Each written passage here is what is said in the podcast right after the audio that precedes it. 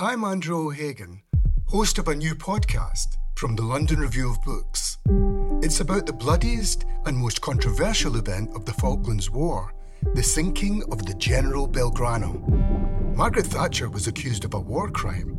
The truth would only emerge in the pages of a private diary. This is the Belgrano Diary. Listen wherever you get your podcasts. Twice, twice,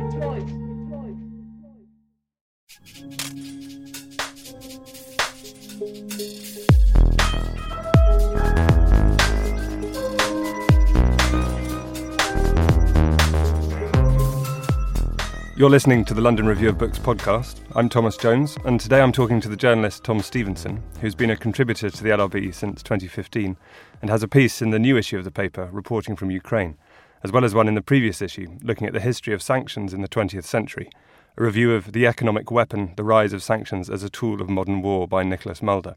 Hello, Tom, and thank you very much for joining me. Hello, it's, it's a pleasure. So it is now day 34 of Vladimir Putin's invasion of Ukraine. Um, when you were in Kiev a couple of weeks ago, it looked as if the Russian bombardment of the capital, as you wrote in your piece, might be going to intensify. But more recently, the Kremlin's claimed that it's now focusing on operations in the Donbass and the east of Ukraine.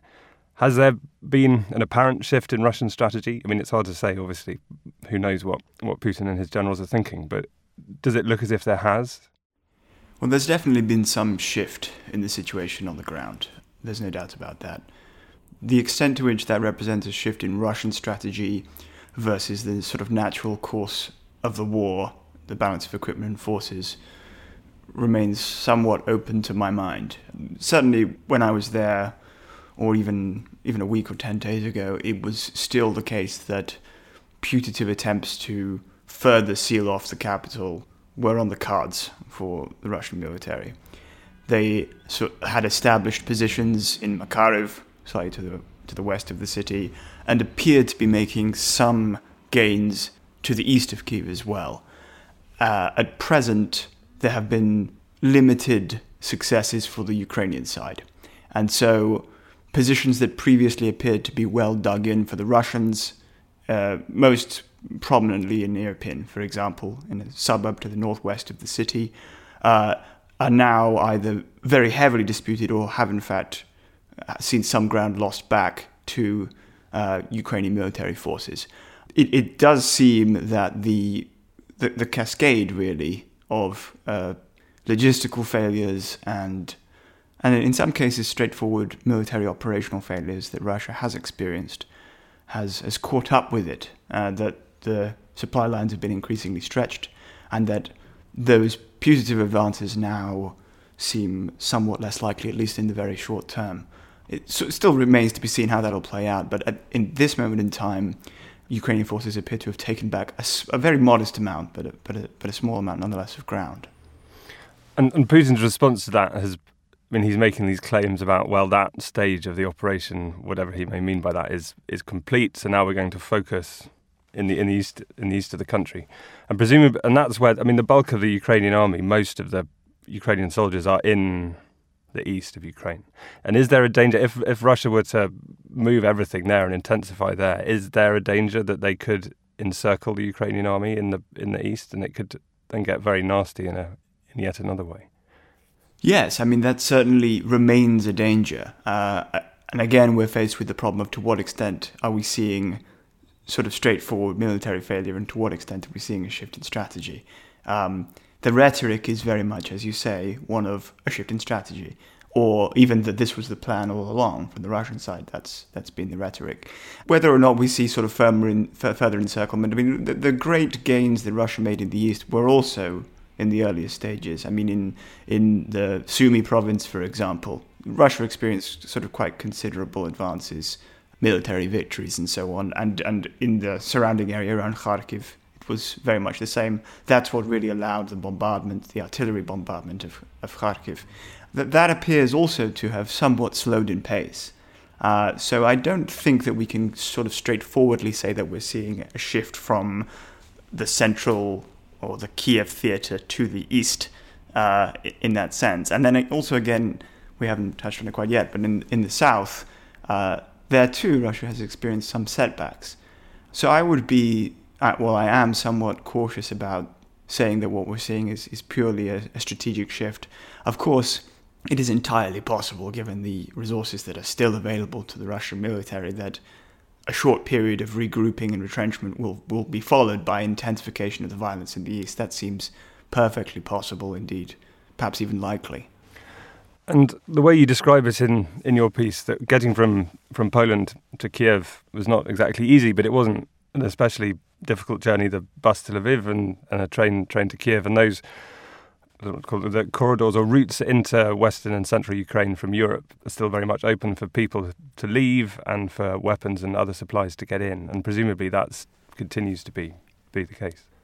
Yes, that is the case. I, I think it's one of the sort of remarkable features of this war, and one of the, the important ones as well, has been that Ukraine has managed to keep open the supply, the civil supply lines, the transport networks, and so on, to a degree which certainly I didn't expect um, at the very beginning of the war.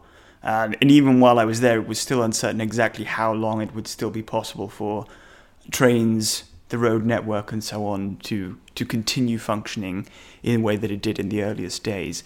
But but in fact, it has uh, one way or another. The, the Ukrainian security forces, the civil infrastructure, and so on has has, has kept functioning. Uh, when I passed into the country, I, I passed overland from Poland. That was relatively straightforward, and, and, it was sort of clear in advance that it would be for this for the reason that the enormous exodus of refugees required this this string of buses and trains and so on, all transporting people west. And I anticipated, and in fact it was the case, that it would be quite easy simply to take the returning buses and trains and that they would be essentially empty on the way back to go and go and pick up more people who were fleeing. And that's exactly how it turned out. So uh, I took a bus from Krakow, in fact, um, in order to cross the border, travel to the border and across the border, really, really quite quickly, uh, accompanied by very few people, all of them, with one exception, men who were either re-entering or who who were going back, as it were, to, in some sense, not necessarily to join the resistance, but to, to be in the country for one reason or another. And, that, and it was relatively easy to cross the border. Going in the other direction, of course, was uh, clearly a logjam. As soon as one passed into Ukraine, you could see great lines of trucks, of cars, of buses, and of course of people. It was the dead of night when I crossed the border, and there were really hundreds of, of women and children. It is women and children, of course. Men aren't, weren't and aren't allowed to leave the country if they're of military age and in reasonable health. So you could see really masses of women standing, waiting, trying to keep warm for the most part, um, who were still trying to trying to cross into Poland, even though the Polish authorities and European authorities in general have been quite welcoming and ready to facilitate the journey. The sheer number of people, millions of people, means that it's it's not an easy journey. It's an arduous journey nonetheless, and one which you know might entail ten hours or longer waiting in the in the cold in order to get across that border. And did you find that when you left? Because I'm not sure you say in the piece how how you left the country. Did you follow the same route backwards? I did. I more or less uh, reversed tracks. I briefly considered trying to go through R- Romania instead, but I sort of reversed the journey more or less and found that that was very much the case.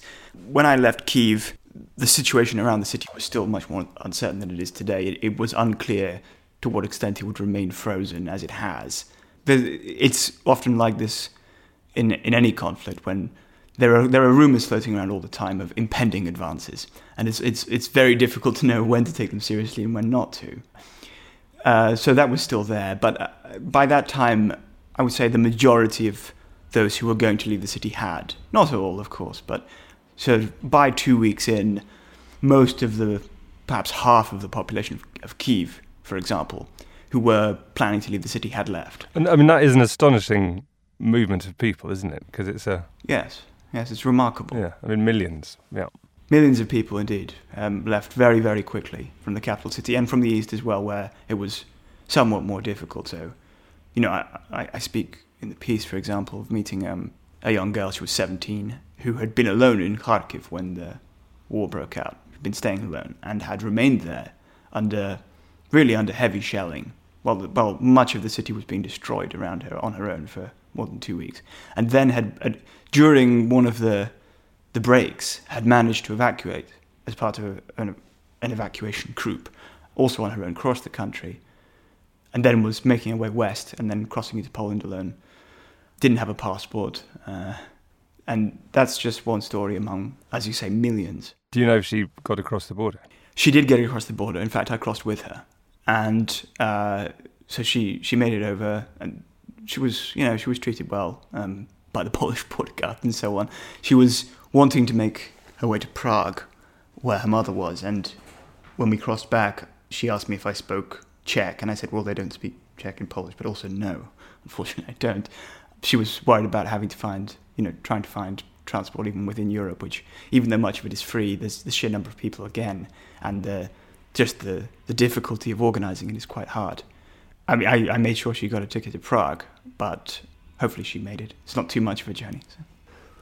And so, so there's weapons that are being supplied in such large numbers from Western Europe, including the UK. I mean, especially the ones that a lot of wars seem to have their signature weapons, that the, the Scuds in the Gulf and so on, the, the javelin, the javelin seems to be the signature weapon of, of this war. Yes, I mean, it, it certainly seems to me that in military terms, Russian officials and intelligence and so on seem to have been working with a mistaken picture of the internal situation in Ukraine, a degree of hubris, as it were. But but hubris obviously is not the whole story. Um, and the fact is that since 2014, 2015 the United States began supplying small arms, body armor, but also uh, anti tank weapons, basically very sophisticated rocket launchers. Javelins, NLAWs. Spain also produces them, Scandinavian countries produce them. And the US began supplying these and supplying the training for these um, since 2014, 2015, during the first Russian incursions. And in, in, as exactly as you say, these have really become the signature munition of this war. Um, to the extent that Russian, that Ukrainian, excuse me, Ukrainian military forces have had battlefield successes against the Russian army, it has mostly been as a result of these anti-tank weapons. Russia's lost an enormous number of tanks and armored personnel carriers in this conflict. Most of them, to be fair, have been abandoned. Most of them have run out of fuel, or the soldiers have gotten lost and have abandoned them. But they've also lost them to, to these weapons, to NLAWs, to javelins, and so on. So as we look back in hindsight, the, the provision of, of military aid and training to Ukraine over the last few years preceding this conflict starts to look very prescient. In, in, in volume, in terms of the sort of the, the dollar value of the equipment that was supplied to Ukraine before the conflict, it was quite limited. But it's turned out to be the kind of equipment that is extremely well suited to, to countering Russia's military forces in this kind of war. And now, of course, we're seeing those huge lines of trucks and so on entering Poland and then leaving Poland and being uh, and, and, resupplying the Ukrainian armed forces, all of which carrying Western weapons, anti-tank weapons, anti-aircraft weapons, and so on. Uh, they quite literally never stop. It's it's it's it's a, constant line in and out of the country, and they have played a very very important role in this conflict. There's no doubt. They have really managed to check the sort of the tank advance, the tank advances that Russia has had.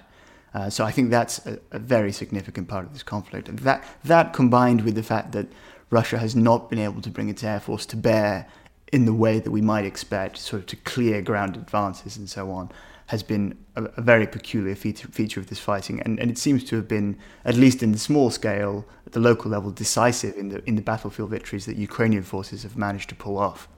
And in terms of the, the, the anti tank weapons, I mean, it's sometimes it's slightly well, clearly some people did expect there to be another tank war in Europe, but it did the UK have a massive stockpile of anti-tank weapons sitting around in a warehouse in Bicester or whatever that it can then ship out to Ukraine, and that seems a slightly surprising because who who were the who were the British government you know de- defending us from with these their stockpiles of anti-tank weapons? Yes, I think that is an, an interesting point, and uh, I think it's in some ways a testament to the the, the sheer extent of, of the military industrial base in all in all of the advanced Western countries. Um, in, in, I think in each case, I mean, not just the UK, but even in Spain, for example, it's sort of surprising that Spain has quite advanced anti-tank weaponry uh, in, sort of in production, ready to go. They certainly haven't been produced over, in the last month. So uh, the sheer fact that governments have been so willing to to subsidize, to support high technology industry through military companies, I think, is sort of has turned out to be quite quite interesting in this case. that there's there's been enough money floating around, enough funding going around for research and for and for and for production, even of of weapons which, as you rightly say, few really expected that Spain or the UK would have to use. So, I mean, certainly the U- the UK, for example, has run for some years military drills in Scandinavia uh, with Norway, with Sweden, and with the US, and so on other countries, which which which war game out potential conflicts. They call it High North, the High North Theatre, which war game out, um, you know, conflicts actually with Russia. And it seems like producing weapons both to stimulate high technology industry and also for those those wargaming exercises for those dreams perhaps which until recently seemed quite eccentric on the part of military planners of conflicts with Russian tanks and the fact that enough of those have been produced and, and now have been supplied to Ukraine uh, has turned out to be sort of a, a factor in this war that we, we might not have expected presumably there's now going to be new contracts. Perhaps there already are new contracts in the works for, for further production of these weapons. Um, but the, the timeline is such that they um, they haven't been very quickly um, you know brought together and then shipped out. Although maybe they will be as the as the war drags on. And I mean, the other thing is a lot of the Western European arms manufacturers have been doing a roaring trade with Russia over recent years. If you look at the the quantities that France and Germany initially have been selling to, to Russia, and presumably that's those contracts have been cancelled now. Yes, I mean I. I'm not certain about the Italian case, but in, in German, the German arms industry was actually making quite significant contributions to, to Russia, which most of which one imagines were primarily they were of interest for, the, for, for, technological reasons and so on. There, there's still some quite serious problems within Russian industry, Russian technology and military industry, which were supposed to have been solved by import substitution and perhaps will have to be in the future. Uh, because at this point obviously it's, it's completely impossible for, for Germany to be supplying weapons to, to Russia indeed to be making most kinds of financial transactions except for oil and gas. That's something which now looks extremely embarrassing which certainly German analysts and um, and politicians the ones that I'm familiar with at least now now look on as um, as a significant problem uh, in a way that they didn't until until quite recently. But presumably, as with the British arms trade, they're still you know selling vast quantities to Saudi Arabia, who are you know, the Saudi war on Yemen has been going on for however many years, and what what what is happening to Mariupol now has been happening to cities in Yemen for, for years, using munitions that have been provided and sold by the by Western European and American firms, who seem totally unembarrassed. Indeed, the, the point has been made a number of times that uh, the sort of destruction we're seeing in Mariupol, in, in Kharkiv, in eastern Ukrainian cities especially, is not news to anyone who's followed the current conflict in Syria. That's always the comparison that's made, but one might just as well make the comparison of uh, about Yemen, especially where air power is involved. Uh, also in Syria, the, the, majority of the destruction was caused by air power, not by artillery, as it has been in, in eastern Ukraine for the most part. But uh, the sort the, the destruction that's been that's been that's been leveled at Yemen is really incomparable. In fact, it's far greater than we're seeing than we have seen so far in Ukraine. That conflict, of course, doesn't contain even the small risk of nuclear exchange, but nonetheless, I mean, in terms of the number of lives lost, you know, hundreds of thousands versus thousands, it's an, an, an incomparable has been an incomparably bloodier conflict, albeit over a longer time scale, and mostly ignored very little reported, partly for logistical reasons, but also partly because it is embarrassing politically, not just for arms companies, but also because in the case of the war in Yemen, we really shouldn't speak of it as a Saudi attack on Yemen. It has been, in every respect, an Anglo American and Saudi operation, uh, of course, with the UAE involved and so on. Uh, the, the, the, the kind of violence which has been inflicted on the, really the whole of Yemen would not have been even remotely possible without the participation, the direct participation in refueling, in targeting, in intelligence, in involvement in the command rooms we've seen from from uh, American and also British soldiers and officials. Um, it's frankly a scandal, and we ought not to allow the the terrible situation we're seeing unfold in this moment distract us from it as much as we have done. And the calls for in the West for the you know Rus- Russians need to do Russian ordinary Russian people need to do more to protest against the awful things their government are doing. I mean the the supine response of the British and American general public you know, in which I include myself, um, to to what's happening, to the things that are being done by our governments in Yemen. That the idea that that Russian citizens who face far greater reprisals from their governments for protesting should take to the streets in a way that we simply are not, in response to our own governments committing similar war crimes. Exactly. I mean, I, am in awe of the Russian opposition that there has been, and it obviously it should be goes without saying it should be supported. Uh, that and uh, to to to go out and, and conduct anti-war activism in Russia in this moment is obviously incredibly dangerous, and uh, and those who are doing it should be applauded in every respect. To make comparisons of this kind is often sort of sneered at um, or referred to as, uh, as, as some sort of distracting tactic but it, it, it, it really genuinely isn't. We're not simply bringing picking out some other historical crime that's taken place. We're talking about in this moment an ongoing conflict which is only continues solely because of the participation of the British and American governments and militaries and diplomatic cover for it and so on that is still happening right now and uh, and it, it ought to be resisted um, not only as well as but in the same breath as uh, as solidarity is expressed with uh, with Ukrainians defending against uh, the Russian attack. And peace talks have begun. A new round of peace talks have begun today in Istanbul with under Erdogan's auspices. Is there any reason to hope that anything's going to come out of them? The negotiations have been, I think, a very interesting story. They've been, I mean, certainly they've been fraught. Um, uh, even in the relatively early stages, there was this story which was quite poorly covered because it seems like very few people know what happened. Of uh, a member of the Ukrainian delegation, for example, who was killed, who was shot. It, was reported that it was the Ukrainians who'd killed him, and then it was actually the Russians. Uh, that espionage was afoot, and the, the whole affair sort of remains somewhat cloudy, to me at least.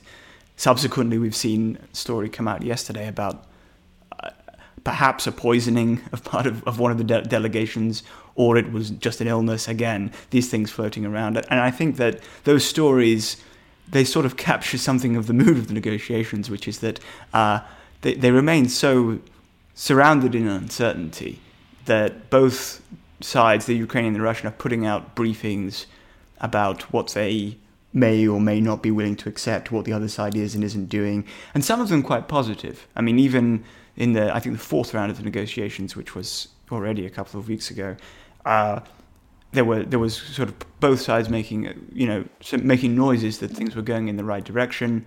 Then they stall and go forward, and it's the same again here.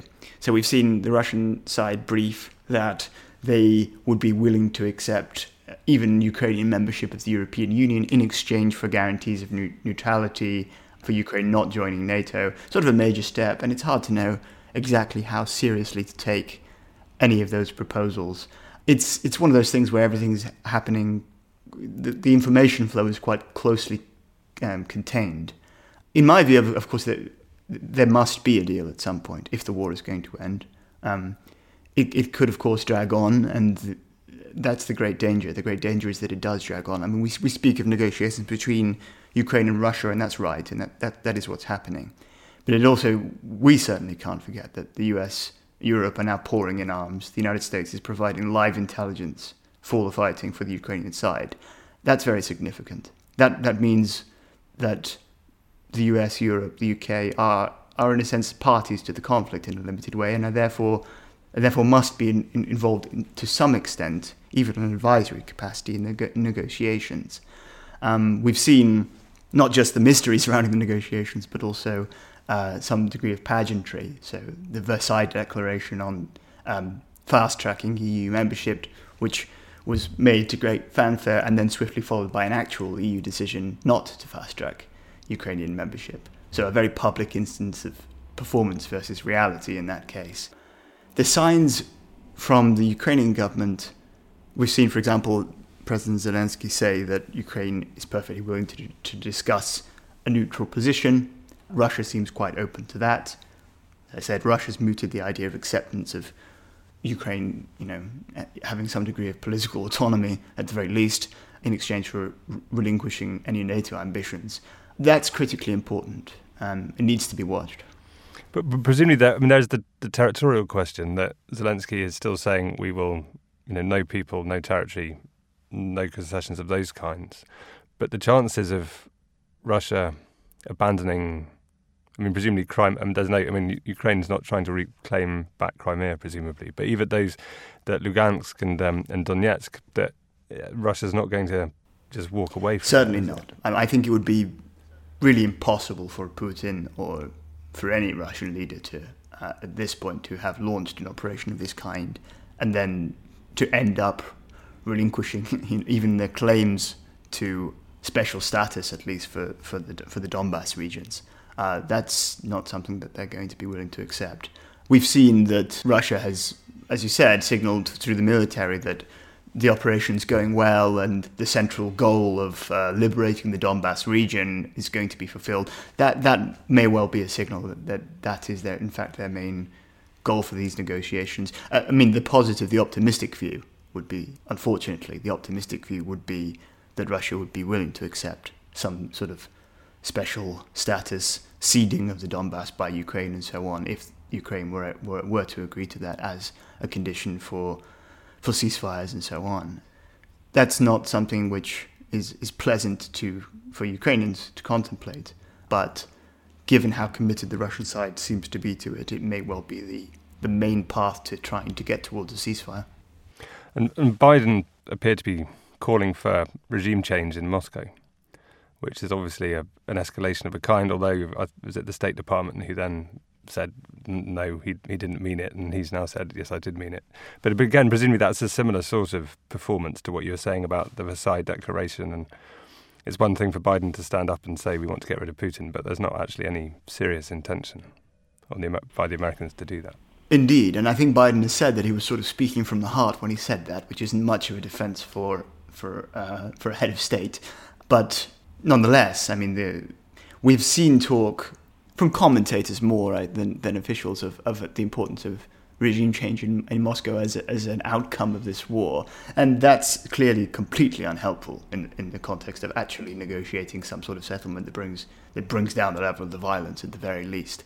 Um, and that's uh, definitely something to watch from the United States and the European side. I mean, uh, you know, we, we saw that even, I mean, President Zelensky gave an interview to The Economist in which he said explicitly that there are elements in the West in favor of a long war in order to weaken Russia at the expense of Ukraine's destruction. Uh, that they were, uh, to use his words, using Ukraine like a shield. That, I think, must be avoided. You know, it's, it's it, what he also said it was unclear which side of that the UK landed on. So, you know, he's hedging in some sense there. But it's, it, it's really it's it's something that must be avoided. It, to the extent that the European countries and the United States are involved in the negotiations or involved diplomatically, which they are, uh, it, it cannot be in any sense to to move the, the, the, war in the direction of prolonging the conflict for for any reason, and certainly not for political aims in Russia, which, in my view at least, are, are really quite fanciful.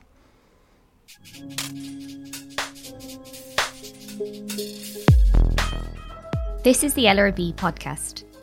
If you enjoy listening to it, you'll probably enjoy reading the London Review of Books. To subscribe from just £1 per issue, go to lrb.me forward slash listen. That's lrb.me forward slash listen. Or click on the link below.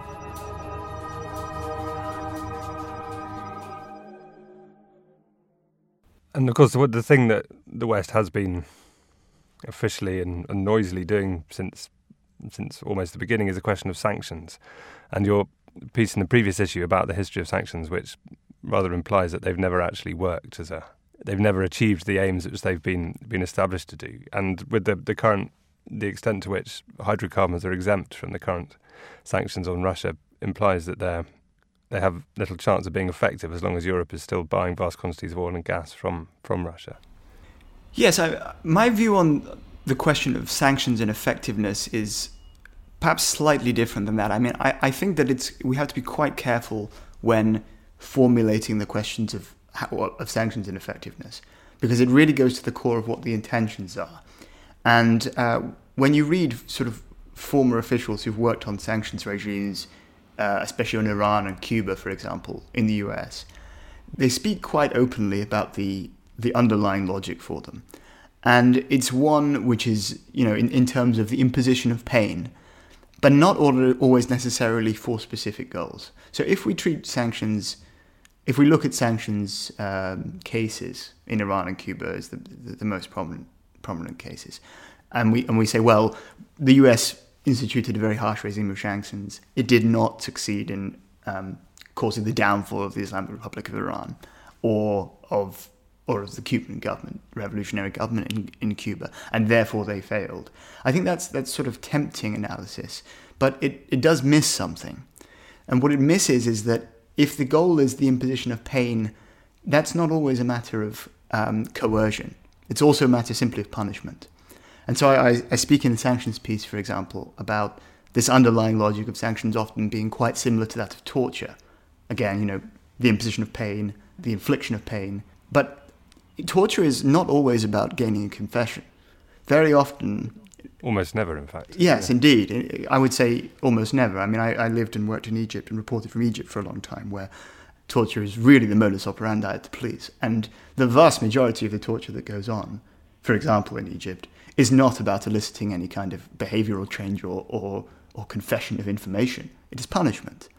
And if punishment and discipline are at the core of sanctions, and we might even expand that even even here to Russia, uh, if if there isn't really an expectation that sanctions are going to say cause the end of the war, which I think even even the the most blustering optimist would probably think that that's a stretch too far, then it is about discipline and about punishment. And if that is the case, then we have to be careful about how we speak about effectiveness. Sanctions may not be effective as a tool of political change, of causing a transformation in that sense, but they have an effect nonetheless. Yeah, but I suppose if the purpose, I mean, I suppose Vietnam is another example where you know after the, US lost lost that war and then imposed sanctions as a, to, you know, as a, as a form of revenge or, or as you say, punishment. But is that that doesn't seem a worthy aim? The idea to and the question of is who who are you punishing? Because I, I, I mean I certainly know at least one um, a Ukrainian who works in Europe who's now no longer able to send money to her son who's still in Ukraine because she used to send money through a Russian bank, and the sanctions now mean she's no longer able to do that. I mean, if it if it's not going to hasten the end of the war, if it's not the idea of who is being punished, is it punishing the Kremlin or is it punishing punishing ordinary Russians or yes, I mean, it doesn't seem particularly worthy aim. And again, the comparison to torture makes it seem even even less worthy. That they it's, it's, you you want to punish your enemy, you want to keep their economy small, you want to prevent them becoming more of a threat to you. Yes, I think that's the critical point. Um, so the piece starts off from reviewing a book by Nicholas Mulder on the history of economic sanctions, which tracks the genesis back really to the First World War and the interwar period uh, as the moment of uh, of, of, the creation of the sanctions instruments on an international scale. And one might dispute whether that's the case or whether, in fact, what we what we see now really developed much later. But nonetheless, there there are interesting lessons to learn there. And his book makes quite clear that from the beginning, the conception of, of sanctions, which was then economic blockade, was the main terminology that was used, really did have the idea at its heart that the target was to hold an enemy population as hostage the target really was quite explicitly the general population of an enemy state. And really, that's what we've seen obtain in Cuba, in Iran, in Iraq in the 1990s, um, much more recently in Venezuela, many other cases. It's, it's really taken as an expectation by policymakers that the elites, certainly the government in these countries, may be inconvenienced, but they'll still be able to acquire fine gloves and spirits and so on, should they wish to do so. But the general population will not. And it is the general population that suffers. And uh, I mean, these, these were spoken, sanctions in the, in the earliest days were spoken quite uh, openly as a weapon of, of, starvation, as a starvation of, the, of, of an enemy population. And I, it seems fairly obvious, I think. We've seen no cases where, where, that, where that hasn't been the case. That whatever the putative targets, and however much we, we may talk about smart sanctions or targeted sanctions, what in fact ends up happening is a drop in living standards, even in caloric intake in the general population, and most especially in the mass of the poor.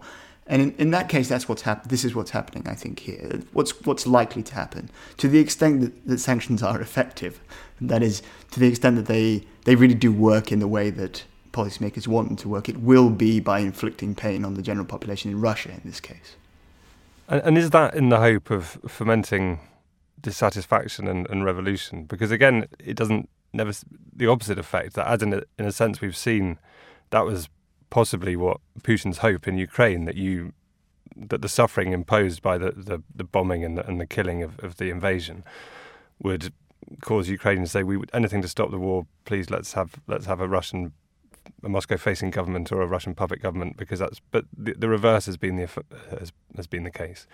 I mean, are there any historical examples where a population have said we're fed up of these sanctions, therefore we're going to overthrow our government. And no, there haven't been any, and, indeed, and I think it, it, that that is the justification, certainly, to the extent that the that it is acknowledged now. We, we we speak much more carefully about things than they did in the interwar period.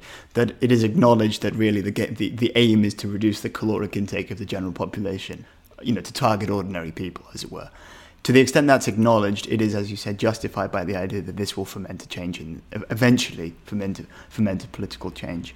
But I, I, think it would be very naive for us to take that on face value at this point. I mean, it, it, there are simply a, a, list of examples where the, the, opposite has happened and there's been regime entrenchment rather than regime change in, in every case without any counterexample. And so I think it would be either sanctioneers are extremely naive or they they are aware of this. And I think I, I, take the darker view that it's it's it's simply a fig leaf justification that um, that the the temptation of discipline, the temptation of punishment, the temptation of being seen to have to have done something, to have reached for a tool that is seen as a reasonable alternative to military violence, even if it is starvation of ordinary people who often, certainly in the case of Russia, have an extremely limited uh, role in choosing Russian policy. Very, very limited. Um, we may say that the Putin regime is relatively popular. That's fair enough, but we, we, we can't argue, I think, that the general population in Russia has much influence on the course of policy, certainly in the course of wartime policy. And, um, and so, yeah, I, I think that really is, that's a justification, something that makes us feel better and, and it's it's remarkable to me how widespread the acceptance of this is. Whatever one thinks of sanctions, the, the fact that they are so widely perceived as basically a reasonable option in statecraft is quite remarkable, I think, given their actual history. I mean, I suppose one way in which they can can be used potentially, which we've sort of seen nearly happen in, in Venezuela this month, that that as with torture, one of the things if you, you inflict pain, you can promise to relieve it.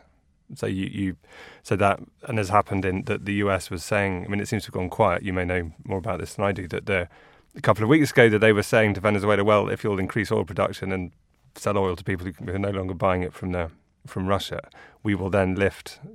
We may then lift some sanctions. So it's creating a bargaining tool. That's true. There's there's some merit to that. Although even in that case, we see that it isn't purely that, that will lift the pressure in terms of sanctions, but also politically. I mean, uh, my understanding, at least, is that behind the scenes that there's the idea of letting go of supporting whatever remaining uh, front political opposition there is to the Venezuelan government as well as a, as a side of that. So relieving sanctions, relieving the general pressure, the general oppositional pressure put on Venezuela uh, because of the expediency of the moment with regard to international energy supplies and so forth. But yes, I mean that that again, that I think is less of of an obvious fraud in terms of a justification for sanctions than the we think it will actually foment revolution argument. But the idea certainly is there that w- when you inflict pain in this way, just as his torture does, you have the ability to offer that you'll that, to put yourself in a position where you might gain favor by by no longer continuing to drive in the knife, as it were. The the opposite end of the scale um, of, of, one scale from, from sanctions which appear to be reasonable, even if they're actually rather more brutal um, than they're often claimed to be. There's the the the, the threat of, of nuclear war, which has arisen again. And in fact, you wrote about um, you wrote about nuclear weapons in, in the LRB in February, and it was. I mean, it seems to have receded a bit, but maybe that's just because we sort of get used to things so quickly. But is there I mean, what, how much of a threat, in your view, of of uh, the use of nuclear weapons is there from from the current conflict? Well, it's quite a question, obviously. I, I don't pretend to have any special knowledge on this, but in my view, the, the the simple sort of broad strokes description of the conflict at the moment is suffices to to demonstrate the danger. We have a situation where Russia has launched a major, a war of aggression, a major land war in the former Soviet periphery, and the United States, Europe, the UK are supplying weapons and intelligence support and various other kinds of support to the armed resistance. That conflict already contains within it the germs of something very dangerous. It's, it's already terribly dangerous. It's already extremely destructive, horrifically destructive, in fact, for Ukrainians. But it, there's, there's, there's simply no getting around the fact that it does contain the risk of escalation, even though we may judge it to be small, because the effects are so terribly damaging, any risk of escalation is sort of unacceptable. You know, even if we talk, even if we, we judge and assess that the risk of an accident, of uh, a missile gone astray, or a miscalculation, a miscalculation on, on the side of one of the parties, thinking they can get away with something that they can't, thinking, or, or misidentifying a plane, uh, which has happened a number of times. That sort of thing, so long as, so long as the balance of forces is as it is, always remains. And so the longer this conflict goes on, even though every day we may judge that the, the chance of something breaking out into, into something that could potentially balloon into an into a nuclear exchange, we might judge that that's very small.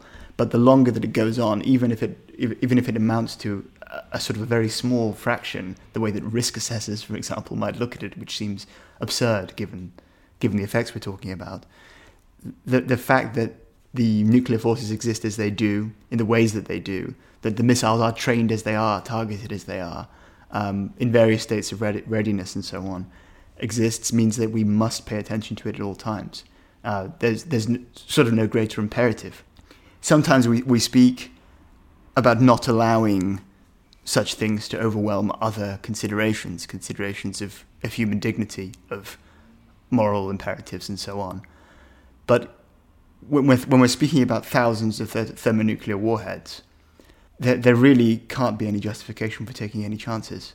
And, and that alone, I think, suffices to, to say that we, we must take all steps possible to, to, to bring forward a ceasefire. That, that should be the case, of course, in any case, because the war is horrible enough on its own. But with, with that shadow hanging over it, it's impossible to take any other course. And that, that Medvedev Dmitry Medvedev said recently that there were only four circumstances under which Russia would ever use nuclear weapons, which seemed to be dialing back a bit from Putin's rhetoric a couple of weeks ago. And is that, but then again, is that another case of, you know, Biden says one thing, the State Department says another, Macron says one thing, the EU says another, that there's the, the president sort of grandstands and then, and apparently, and then a more reasonable person, or, well, in Medvedev's case, more reasonable person, says actually this isn't going to happen. I mean, is that something that we can take reassurance from, that, or is it all just political rhetoric and it's, it's it doesn't really change anything? Well, to to some extent, um, it, it's it's always good to know that there is some degree of plurality, at least of, of propaganda. um, but I mean, there's a concept in, in nuclear strategy well established of st- strategic ambiguity, the idea that um, nuclear powers should never be entirely clear about when or why they will use nuclear weapons at least in sort of in diplomatic and political terms.